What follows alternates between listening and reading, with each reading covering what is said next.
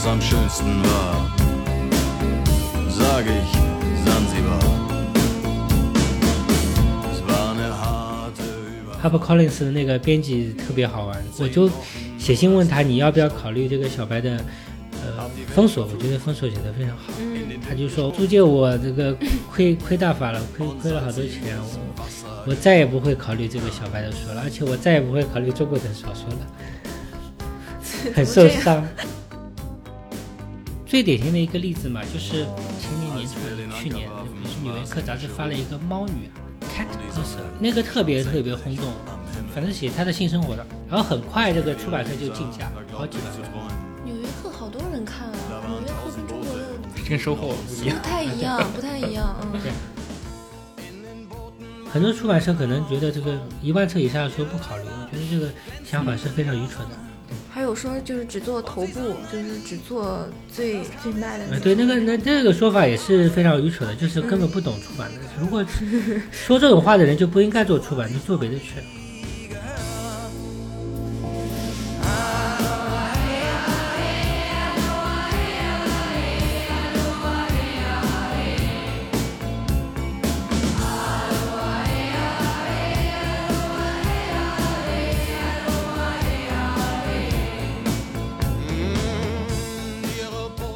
各位听众，大家好，欢迎收听本期的《忽左忽右》，我是陈彦良。我是董子琪，呃，今天这期我们的嘉宾请到的是彭伦老师。呃，大家好，我是彭伦。 uns herüber.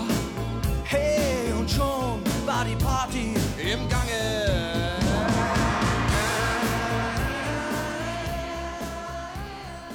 就刚您来之前，其实我跟子期也在聊嘛嗯，呃，整个亚洲的文学，如果把世界当成一个整体来说的话，它可能还是一个比较偏，不是在中心的这个位置嘛。对外输出可能最好的是，比如说日本文学，对，日本这些年还做得不错，日本、韩国，他们是怎么怎么来操作这些事情的？他们其实跟中国，他们也并没有比中国做的好多少，只不过，只不过他们现在就是在这方面加大了投入，尤其是韩国呃也是有，因为韩国人他比较喜欢做这个，花好多钱然后去做推广嘛，嗯，专门的机构在做这个事情。韩国就是像韩江这两这几年是在欧美特别受欢迎的韩呃韩国作家嘛，设立这个呃资助计划嘛。只不过他们的这些资助计划做的比较专业，至少就是外国的出版机构都知道有这样一个项目，他们也要想要出版韩国文学的时候，他们会想到去找这个机构去申请资助，而且这个申请资助的这个程序不复杂。嗯，啊，所以你要做这个文学输出，从国家层面上来说，可以做的事情是挺多的，而且不难。啊嗯，像我在那个法兰克福书展都会看到，就是他他们各个国家的这个文学推广本国文学的这种专门的机构，比如说荷兰文学基金会啊，还有波兰的文学基金会啊，还有爱尔兰的，它叫 Literature Ireland，它改名叫 Literature Ireland。像这样的机构，他们每年会去参加不同的书展，也会到北京书展来。他们来的目的，他们不是来卖版权的，他们来的目的是要向外国的出版社，让让外国的出版社知道我们有这样的一个机构，你们要出我们的作家的时候，你们想到来找我们申请资助。啊，就是他是会能分担一部分的经济方面的，对他们可以成本的，他们可以资助这个翻译，呃，翻翻译费用。嗯、比如说你翻译一本书，他至少可以翻译承担一半，一半的翻译稿费。哎，我们国家也是有的吧？我们有，但是我们据我所知，嗯，在国际的出版圈里面是很少有人知道的，就是因为中国就是比较乱了，就是很多有很多类似什么什么的这种资助项目啊，啊，有的呀，有的。啊对，但是资助的很多都什么啊什么什么文选啊，市政什么，这这些就是嗯就是政治宣传了，这不是不是真正的文化输出，或者嗯说不是文化交流项目。所以他没有那种针专门针对，比如说像一些呃即使像《繁花》这种，在国内拿了这么多没文没学有奖，吗？有有，国内有吧国内有有项目可以申请，但是外国人都不知道。那我我我知道，我我告诉他们，你们可以申请的，而且我嗯我会帮助你们申请。那上海的有两个项目嘛，上海是有一个上海文化发展基金会，是每年有一年两次有一个，有一个就是等于文学走出去的一个资助。那么这个，但是这个也是要上海的注册在上海的公司或者出版社去申请的。他那们么海我外去的申请了，我帮他们出了申请了，我还得想办法把这个钱再转给他 们，也挺麻烦的。那而且个现在换汇还很困难。呃，对，那个那公对公的还可以，就是我我公司付付到国外的出出版社公司也也没这么大关系。嗯，他那个北京的那个作家协会，中国作家协会有这个项目，他们出外国出版社可以直接申请，所以我跟他们说，你们这个中国作家协会的那个项目挺好的，他们给的钱也很多，嗯，你们就自己去申请吧，我把你们信息告诉你们，你自己去申请，省得我再去申请。他们没有去申请。有有有。哦，对我去年卖掉的那个，呃，双雪涛的《平原上的摩西》哦，那个韩国出版社去申请了，不知道他们有没有拿到。还有小白的《封锁》，就是澳大利亚出版社也申请了。像小白的那个书，我觉得就是还挺适合走出去的，因为它的情节性很强。上次看那个麦克尤恩来中国，他说他在读的小说就是租小界白的，嗯，对，租 界。哦，这样，嗯，对对，他就说他在读，他同时还在读阎连科的什么，好像哎，他是会同时在嗯他读两本他书。因为是要来嘛，而且要跟这些人对话，所以他哦，就有所准备了。嗯，对，不是说他自己在市场哦上发现我的，对我还在想，是因为他在市场出上，版社给他的。嗯，那小白确实，但是他有点可惜，就是《租界》这本书，呃我是一直觉得在不是不是最适合第一本在国外出版的书，因为这个书太厚了，这个人物关系太复杂了，这个外国人很很晕，可能会很晕。嗯我就我其实是觉得，就是他封锁是很适合翻译的，但是因为出版的晚嘛，嗯，而且因为那个《租界》在国外出版以后，美国版是呃出版社赔钱了。哦，所以美国出版社说，嗯我也那像不要再考虑第二本了。这个有个那个美国那个 Harper Collins 的那个编辑特嗯别好玩，他是他是一个老编辑了，我就不我就写信问他你要不要考虑这个小白的呃封锁，我觉得封锁写的非常好，嗯，他就说我。那个租借我这个 亏亏大发了，亏亏了好多钱，我我再也不会考虑这个小白的书了，而且我再也不会考虑中国的小说了。很怎么受这样伤，很受伤的，对对。但我这个，我后来这个事情，我跟那个出版那个《射雕英雄传》的那个英国出版人麦克罗霍斯说的时候， 他就哈哈大笑，他说这个那个那个哈勃·高利斯那个编辑就是这样的，你不要理他。反正每个编辑的风格都不一样。所以按照一般的程序的话，比如说像英文版的《繁花》，嗯，大概什么时候可以问世呢？按照陶望基老师给我的这个时间表，他是打算今年八月份翻译完初稿。那么他翻译完以后，出版社肯定要花很多时间要编辑。二零一九年是不可能出版的，二零二零年能够出版的话，就是、呃很好了。嗯，我估计可能要到二零二一年。嗯嗯，而且他们也会要看这个电影的进度。嗯，他们肯定想想这有有一部分原因也是因为王家卫导演的电影。期待一部王家卫的电影， 得哪感觉一年才能出来？感觉比书更难出来。那角色不是还没定，他外界还没定，对啊，所以像群岛到现在，你大概经手了多少个项目了？我现在代理这一块，我现在代理的大概十个左右的作家，嗯包括呃金宇澄、嗯、双雪涛、小白，还有纳多，还有陈村，还有霍燕，还有殷殷建林，还有石一峰。哦，石一峰有个小说叫今年呃二零一八年出的那个小说叫见面而生，芥苗生，对芥苗生，我觉得挺有意思的。其实这个做代理投入也蛮大的，就是因为，呃，你每一本书外国出版，你跟外国出版社说这个故事情节是没有用的。嗯，他们看完以后，如果对这本书感兴趣，他们肯定说你有没有英文样章。那么英文样章的这个翻译也是要花钱的，就是而且是也不能随便找人，还是要找外国的外国的译者或者是英文非常好的，就是有翻译经验的这个翻译家来来翻。呃这个钱，嗯、有一部分是我我跟出版社说你们能不能出这个钱，有有的书他们愿意出，那有的书，嗯，本身这个书就不是在出版社自己出版的，那就是我的，我自己花钱。那我们知道，好像中国的一直都知道是签字六十元的稿费嘛，对，国国外国外不是这样算的，国外大概折算成人民币大概是一一个字一块钱左右吧，啊，哇那不塞错，这么那多给杂志写稿，国内一差个不多字就一这个块价钱。或者一个字半毛钱相当于。他们跟我报价是，呃有的人跟我报价是呃一个英文单词呃按哎这个算，零点一五美元，呃或者零点一五欧元这样，那折算下来就是大概，就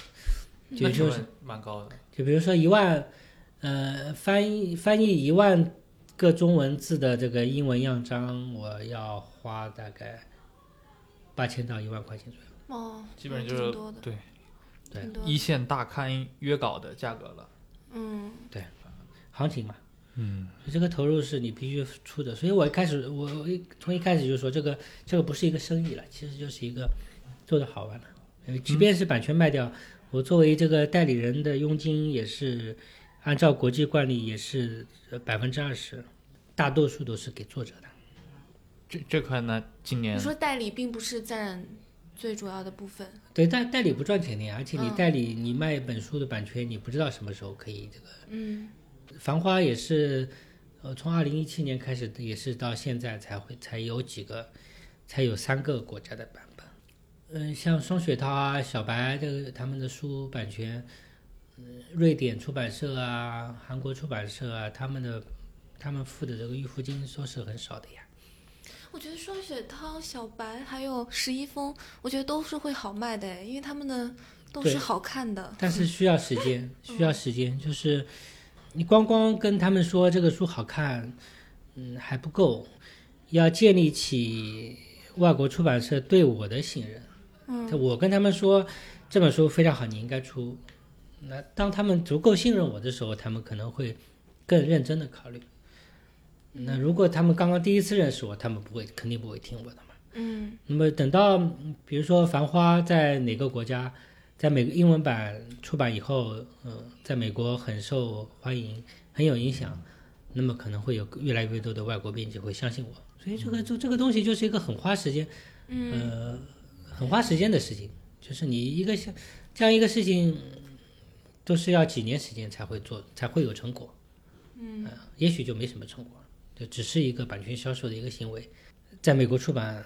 也是也有可能就是没什么影响。那您的出图书出版这块的业务，其实就是反着来的，把国外的对对对，欧出哦美的文学介绍到中国来。外国文学的出版本身是我熟悉的领域，还是外国文学小说嘛，这个是商业小说，纯粹是这种商业的类型小说，我也不会去出来。可能就是有一些就是市场上很受欢迎的这种，像那个塞利·鲁尼现在很红的那个爱尔兰年轻作家的小说，他在商业上获得了很大的成功，但是他也不会，他从本质上还算是文学小说。那这个是我自己能够比较掌控的，那那那因为类型小说你因为不熟悉嘛，嗯虽就然有很有名的丹布朗嘛，潘布朗对， 对，但跟我也没关系。九九其实有有几套书没做好是很可惜的，就像那个龙纹身的女孩，那个斯蒂格拉神是，他写写的其实比丹布朗好看，嗯，嗯这个这套书没没做出来，当然也跟我没关系。他现在做的比较好的是那不勒斯四部曲了，这个也是我当时签的嘛，签下版权找了译者，后来交给索马里做，他做的很好。啊，对，嗯我们在录索马里那期的时候还专门提了这个故事。反正您太太也看了这对对这对，对这本书，对，因为那个时候我们那个，嗯，九九的那些女编辑，我因为我一开始看了这个选题，我说这个最好是女女编辑来来看，我就是我就写信给他们说你们看，你们谁要看，谁感兴趣看一看，但没人反应。后来我说那我我叫索马里看，他一开始看了也没把握，他说不知道中国的读者会不会喜欢。那我说那我带回去我给我太太看看，我太太看了很喜欢。然后那个我们版权部的编辑又又来提醒了，说这个书现在越来越在国外越来越嗯，越越，如果你们再再不决决定的话，就被别人拿走了。对对，所你以看到到去年年底都已经出现了中文的蹭蹭那不勒斯四部曲这个名 字啊那不的勒这斯三部曲，三部曲，那个什不么那止不一勒斯的什么什么什么，呃不值一提，嗯太好笑了。哎嗯，但是他们书卖的很好，所以像您太太也会参与到群岛里面来吗？没有没有不参与，那个是 偶然，我只是请他帮忙帮我看一看，嗯因为他是一个普通读者嘛，他又不是行业内的，那你因为像这样的书其实是要打动普通的读者，是的，是的，普通读者嗯的不不是给职业读者看的，我们编辑都是职业读读书人，那不算的，呃，图书这块大概它的一个量是多少？出我感觉一年出个十几本书就够了，不招不招别人一起做的情况下。就是一个人打理一家图书公司的情况下，对，其实就是一个工作室嘛，但是当然出版社也要做很多事情，因为出版社也有编辑跟我一起工作。嗯，那书出来以后的市场营销也是他们，主要是他们来做。那我我我跟他们一起做，因为、因为我那我有我的这些人脉关系，像这些作品基本是以长篇小说为主，还是说一些中短？都有都有，呃短短篇小说也不少。那其实我一开始也是想继续再做像短经典这样的项目，嗯我的名字都想好了，就是叫《群岛故事》呃。随着时间的推移，呃，我我我现在我更倾向于突出作家，就是因为我的我签的这些作家，他有既有长篇小说，也有短篇小说。我如果把如果单单出他的短篇小说，把他的书放进一套丛书里面，像短经典那样的话，当然也好了，也可以吸引到原来短经典的一些读者，但是他他这个个人就不突出了，可能在封底上也会做这样一个标记，就是既有群岛故事 （Archipel Press），那短篇小说丛书叫 Archipel Shorts，这嗯是短的意思。除了短篇小说，也包括中篇小说了。既我想在这个封底上既保留这个丛书的一个编号，比如说这这等于是他这本书既是在这个短篇小说丛书里面，也是在作家作品的系列里面。嗯，都是一些新作家嘛，有那种经典作家吗？也有原来我们原来在九九出过的作家，像托宾啊，啊像托宾啊，那个丹尼斯·约翰逊啊，还有威廉·特雷弗啊，有的九九放弃了，他他版权到期以后就放弃了，不续约了，我再拿过来出重新出。也有就是像丹尼斯·约翰逊的那个《耶稣之子》，原来是短经典里的，他那个后来他们版权到期没有续约，那么我把版权买下来，然后他他是前年去世的嘛，他去世前又有一本新的短篇小说，是他好多年好多年没没有，因为他丹尼斯·约翰逊这个作家，他那个成名作就是《耶稣之子》嘛，但后来他一直在长写长篇小说，所以在他去世以后出版了一本新的短篇小说，是他几十年没有出的这个短篇小说。新的作家嘛，像那个萨列萨列鲁尼啊这种新作家，还有三月份要来中国访问的爱尔兰作家呃克林巴林巴雷特，因为什么原因访问啊？他是来参加老书虫文学节，哦哦，哦嗯，爱尔兰也是爱尔兰那边大使馆邀请的。那么因为他们也他们也知道我要出他的中文版嘛，但是我中文版不一定来得及出，还在赶。还有那个 James Baldwin 的那个一个长篇小说，就是被去年被那个拍成电影的，叫《假如比尔街可以作证》，但那个电影名称被翻译成《假若比尔街可以会说话》 就是不伦不类的，不知道、不知道谁谁干了这种事情。嗯，原来短经典对就是嗯文学爱好者或者普通读者来讲，嗯可能它的意义就在于，它就用那种比较比较小的，就比较小的开本，然后跟你介绍了现在当代的国外的这些作家，因为。因为你在课本里是看不到这些人的，就是你知道的途径可能就是通过这个，而且还很轻松嘛，就小小的一本，感觉不会压力很大。我觉得这个是有它的意义。但否则是的话，那种短的东西，你要在一个人的全集里面可能对去对读对对对，嗯对，出版社不愿意出嘛。嗯啊，其实也是，当时出这个这么出，也是因为增加九九的竞争力嘛，增加九九在国外的这个竞争力。嗯，因为外国出版社一听说你们喜欢出短篇小说，他们就很喜欢你。哦，这样子。通过这种形式，也可以介绍一很多中国读者从来没有读过的作家。对啊对啊，就是这个像麦克很劳好德的就一是个这窗样，口。嗯，麦克劳德对就是对，就可能通过这本书，然后再去找这个作家其他的书。反正我有时候我就是这样，就啊对对是对系列介绍。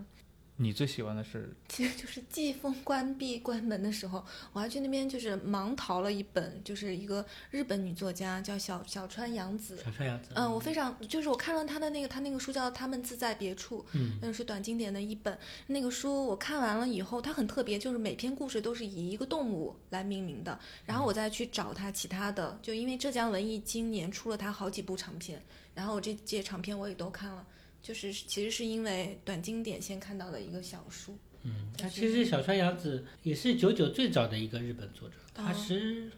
在二零零四零五年左右就出过一个他的他的一本畅销书，叫《博士的爱情算是》，嗯，对对对，今年也那呃你去年也在出浙，江文艺重出了。你呢？就是那本《海风中》啊，啊、就是因为而且我非常清楚那本书，主要是因为彭伦在朋友圈里面给他打了个广告，那嗯应该可能在一六或者一五年某一天， 然后我看到了，然后我是被他的那个中中译名吸引了，嗯然后我觉得嗯很有意境，然后对啊原来一个小镇的故事，然后嗯，我就去买了一本，对，而且很薄嘛，确实很方便，对，对一百嗯对多对页，对短篇小说集就是这个一百多页的书。哦，我还想起来一本叫《赤焰燃赤焰燃烧》，嗯，确然上，对，是一二年的时候我买的一本，也是嗯就是盲淘的，然后但是看了以后也蛮喜欢的。罗恩拉什，嗯南方作家，嗯，记得我们其农实村平民生活，对，因为我跟子琪过去也是同事嘛，嗯当时比如说，呃，界面文化在策划一些，比如说新译者系列的时候，其实嗯也专门说过了，像短经典，可能文化圈或者媒体圈里面的人是把这个东西当成一个嗯标杆的，对他们现在还在做嘛，重新重重重新做一些衍生品啊。他们看他们九九同时做了一个帽子，叫 “Make Short Great Again”。这怎么感 觉那个怪怪的 Make short classic again，啊因为短经典嗯叫 short classic，啊？他把 s 去掉，make short classic again。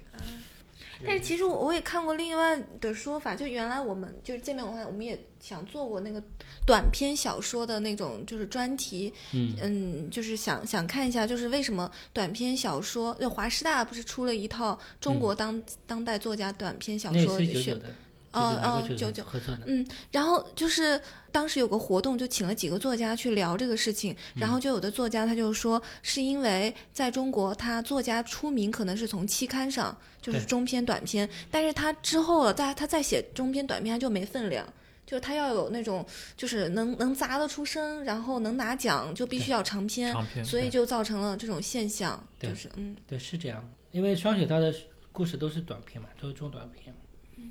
所以就是挺难卖的。像韩国出版社买它的版权也是挺好玩的，因为我我跟他们说，他有一个中篇小说，你们可以单独出。他他们结果就说我们要他出他的整部集子，也是因为他们能够读嘛，就是因为本身写东北嘛，跟他们离得很近。嗯哦，对。然后他们他们他们有个有能够读中文的编辑，也有这个专家给他们写这个审读报告，因为他们两个人的意见都非常非常一致的哈。但是呢，就这种情况比较少，国外的出版社一停这个短篇小说，他就往后退了。所以我现在像上学它的版权，我就是重点是希望能够先找杂志给他发几个短。中国呢，就是中国的问题呢，就是出版社不太重视新作家的培养，都盯着有名的作家，然后经常是重复的出版。那国外，尤其像美国这样的出版这样的国家，他们的出版社就非常注意找新作家，因为其实的从生意的角度来说也是很正常的。新作家就预示着希望，就预示着增长点。嗯，他们把一个新作家捧红了，他的以后的书也会也会畅销的。但是不是在中国的话，像这类的事情，也就孵化年轻作家的事儿，都是杂志好像来没有做，完嗯全市场化。收获呀，或者对中国就是有这个文学杂志的这个体系，但是它没有进入市场。就你指的是，即使他可能在收获上发了那一两篇，但是也没有出版社来帮他们。对他不会说马上就是说变成一个出版现象。那在国外的一个作家如果有一最典型的一个例子嘛，就是前年年初还是去年，就比如说《纽约客》杂志发了一个猫女啊，Cat Person 好像写写 Me Too 的啊，那个特别特别轰动，反正写她的性生活的，然后就变成一个话题。然后很快这个出版社就竞价好几百万美元，就他的一个短篇小说。纽约客好多人看啊，纽约客跟中国的跟收获不一不样。太一 样，不太一样，嗯，那但是你如果是我们有一个大众媒体，比如说这个也是很多人看的这个公号，对就是像那个新事项，也可以说新事项，或者是那还有一个典型的正正午故事，不是发过那个嗯嗯，范语素是吧？呃嗯对对对，嗯对那个对不是变成一个反向现象对，吗，那个确实是一个 现象，那个变成一个出版现象，出版社都去抢他的书，后来理嗯想国拿到了，嗯，还有那个那个诗人余秀华余秀华也是变成一个出版现象，他们这是真真正的出圈了，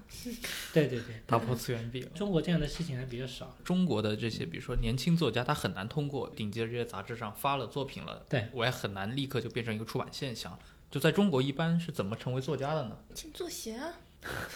成为专业作家呀，对我也不 知道，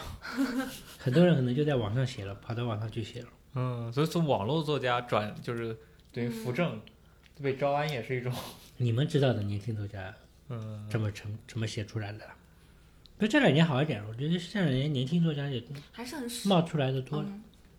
对，什么王占黑啊什么，今年嗯他呃，去现在年现在有很多是在豆瓣上写出来的，对，有一些那是你在像豆那瓣一个 A P P 这一种，个对啊嗯一个对对一对个也培养了不少，嗯呃，新概念和一个应该算是一个脉络上的，嗯，他们对他们提供了一批作者，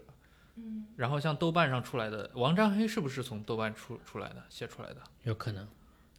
然后我有个朋友，那个东来也是，他是他也是在豆瓣上，他也是在豆瓣上写的，嗯，而且因为有一些作家他就是混豆瓣，而且他会在豆瓣上去看作者啊。现在年轻就是还挺多在豆瓣上对。，你不也用豆瓣吗？嗯，我也我也在豆瓣上有小说的，是吧？嗯我知道视野也是喜欢在豆瓣上。你是 ID 是什么？回头说吧。通过非传统的一些一些平台冒出来。那中国跟美国不一样的是，没有中国没有经纪人，对作家来说的问题就是他们一开始没有能够得到比较专业的意见，为他们争取最好的利益。在美国就是非常明显了，因为出版社他已经不接受这个自发来稿了，因为出版社不可能有精力去去从这个自发来稿里面去看那么多稿子，找宝贝了。那你那本书里面，天才的边界啊，对《天才的编辑》里面那套模式现在已经走不通了。当时也有经纪人，Thomas Wolf 他有经纪人的呀。这个里面他没有办法，他介绍到那么详细嘛。对，电影里面就是他，他直接去找。 Thomas Wolf 是他的经纪人跟珀金斯说的，嗯，珀金斯才会对他产生兴趣，然后说你把这个稿子让他来找我，把稿子拿来。嗯，还是那个时候还是更多的就是作家与编辑或者出出版社之间关系更密切一些，因为作家对合同是没有概念的，尤其是新作家。他可能就是他，只要他的第一本书能够出版，他就他就开心的要要要发疯了。然后只要出版社出版，什么条件都答应。嗯，而且他也不知道这个合同他应应该得到什么样的回报。那么出版社嘛，他肯定是从一开始肯定是能够嗯尽可能的占便宜咯，也不能说占便宜，就是尽可能的对自己有利的这个条开条件了。是不是因为这个市场其实还不够是能大？做吗？还是怎么？没有传统啊，没有人。哦，这个里面最核心的一个部分是一个人与人的信任。中国现在这个社会，人与人之间的信这个信任度还不够。如果你是一个作家，你必须要对我的专业水准是有充分的信任的。你相信我能够帮助到你，你相信我能够帮助到你找到最好的出版社，并且呢也没有不会坑你。对。那么中现在来说呢，嗯，中国的出版社一个一个作家从出，尤其是一个新作家，能够从出版社拿到的回报还太少。那对于经纪人来说，他付出的时间跟他的这个回报是可能是不成正比的。就是说，费了老劲把你的书卖给这家出版社，但也没有多少钱，可能一万块钱、两万块钱，他那个佣金，他他觉得我本来就没没没多少钱可赚，我还要再分给这个经纪人干嘛呢？那九九原来出原创作家吗？也有一点，因为嗯小白不是原创的。嗯，也有一些，但不是少部分。叶传人的最新的场面就是九九，哦，对对对，是的，就出版社，我我不太清楚啊，因为我经常听到很多相反的意见，有的认为出版社这几年其实还蛮赚的，有的认为是被互联网冲击了。出版这个行业应该来说还是从常理来说应该是增长的，增长了，对吧？嗯因为我看到易易林前年它那个利润都破亿了嘛，嗯，但是他们可能更多是很多教辅这块东西对产品。但译文出版社译增文长也也是挺快的。也译很文也厉害是，嗯，对对啊，你确实能发现，比如说我经常刷微博，我能看到，比如说像界面文化的那些读者们，嗯甚至包括像那不勒斯四部曲的那些读者们，嗯就你能看得出来，确实存在这么一批，他们不是说只看了这一部小说，他们会去系统性的有这方面的纯文学的偏好的。对，这样这样一批人口其实挺多的，而且对他们数量都很年轻啊，都是很多还在读大学，就这批人是源源不断的。对，所以说对于做出版的来说，嗯，这个市场还是挺好的，就是因为中国人人口基数太大了，嗯即便就是读书人口在这个人口里面比例很小，那也足足够养活出版社了，而且可以让你出一些小众的书，嗯能卖个几千本，但是几很多千本，很多出版社可能觉得这个一万册以下的书不考虑，我觉得这个想法是非常愚蠢的。嗯嗯嗯。还有说就是只做头部，就是只做最最卖的呃，种嗯对，那个那这个说法也是非常愚蠢的，就是根本不懂出版的。如果说这种话的人就不应该做出版，就做别的去。其实做别的也他也不会也不会走得很远，因为嗯其实所谓的头部不是这个这个头部的产品不是凭空出来的，嗯是你其实就像投资一样，你投你投十本书，但有一本书成功了，但并不是说你你只投一本书，这本书就会成功，是是在你这本书的成功是在你其他几本书失败的这个，这是有一个概率的，就是你说，也就是说你这个出版的产品这个结构要比较健康，你既要出一些可能不太畅销的书，也要出一些可能你觉得畅销的书，这个搭配，这个。呃这些观点在那个前段时间索马里，我我跟索马里去杭州做活动介绍的那本德国苏尔坎普出版社的那个已经去世的社长的那本书里面写的比较清楚。就作家和出版作人家嘛和出版人，对，书名叫作家和出版人，说法挺好玩的，就是你一个作家选择一家出版社，就是选择他的其他作家，选择这家出版出版社的所有的作家，还有选择这家出版社的编辑，选择什么什么，他有好几个好几个选择。嗯，那还有说那个出出版社应该怎么出版书呢？就要有搭配，就是要畅销的跟不畅销的搭配，要有名的跟跟不有名的搭配，年轻的跟年纪大的搭配在一起。嗯，对。有没有有没有看那个开卷信息？它每年都有畅销统计，呃，我就发现那个统计榜很有意思，它那个应该是每个月它都有统计，嗯但是其实那个统计榜变化不大，对第一名永远都是活着，第二名呃那个呃解忧杂货铺， 然后基本上呃前十名大概有五本都是东野圭吾。对就是我就觉得哇，就原来我们这个市场就是大家喜欢的是，就是只有这几种嘛，就是这个这个其实不太健康的，嗯就是也是跟这个中国的这个发行体系有关系，但这是大的就是越来越大，嗯，就是这个渠道都是永远就是卖这些东西。对啊，哎但具体怎么弄，因为我自己也不懂发行，也不不涉足发行，所以也不知道。就是新作品，新作品怎么出来，让它变得越来越大，要要动很多脑脑筋的。嗯，渠道是它肯定是难的嘛，它渠道它肯定是卖最好卖的东西的，它不会去动脑筋的。那可能还是呃还是需要出版社去动脑筋，去推动它的有潜力的书，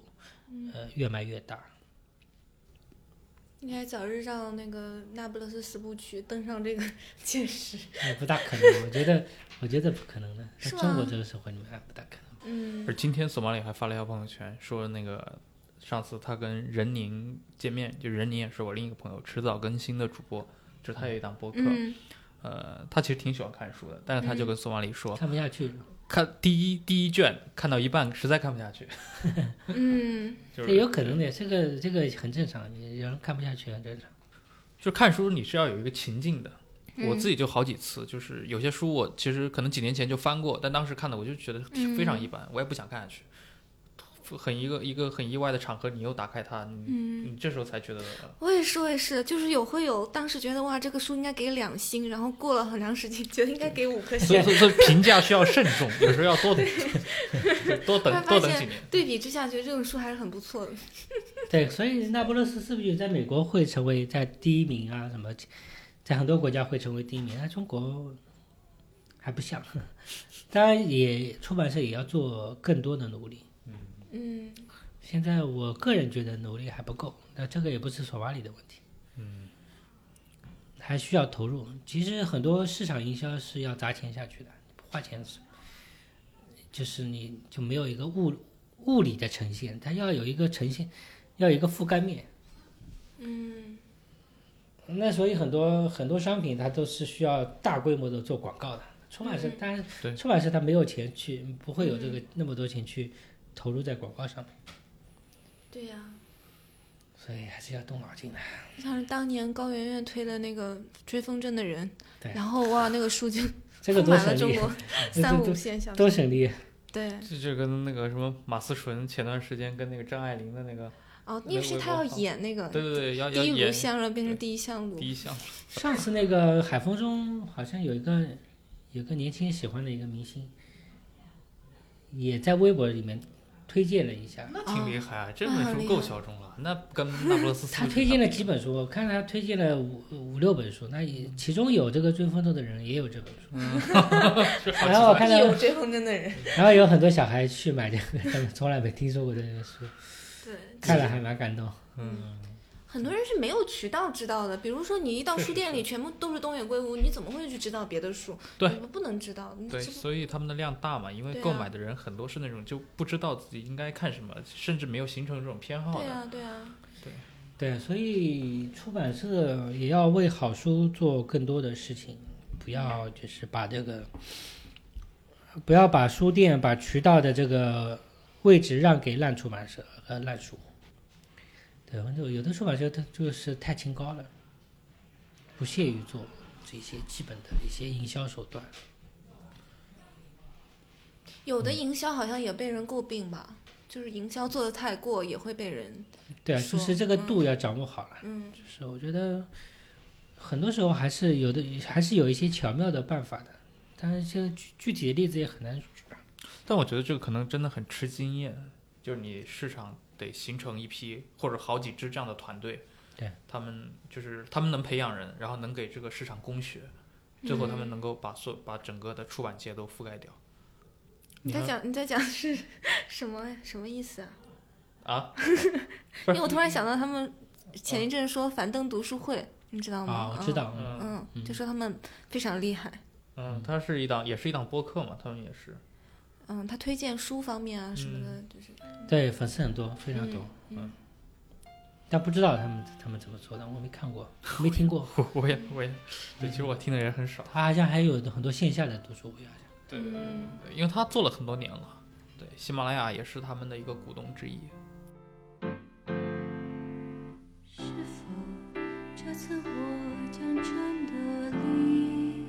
开你？是否这次我将不再哭？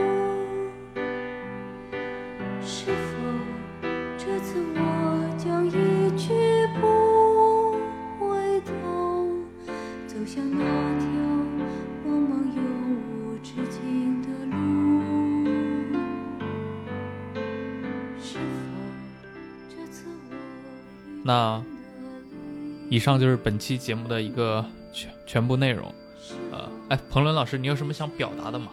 借着这个节目想表达的？其实一本书能够成功很，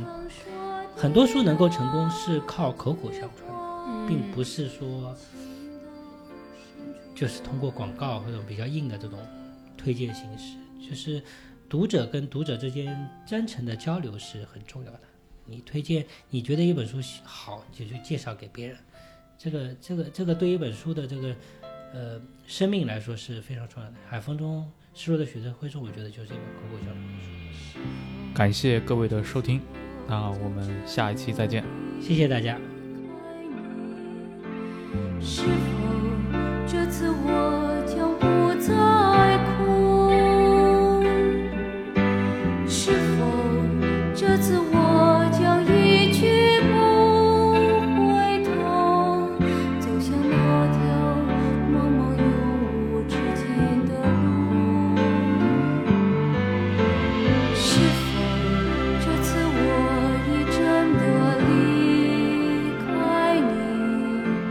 是否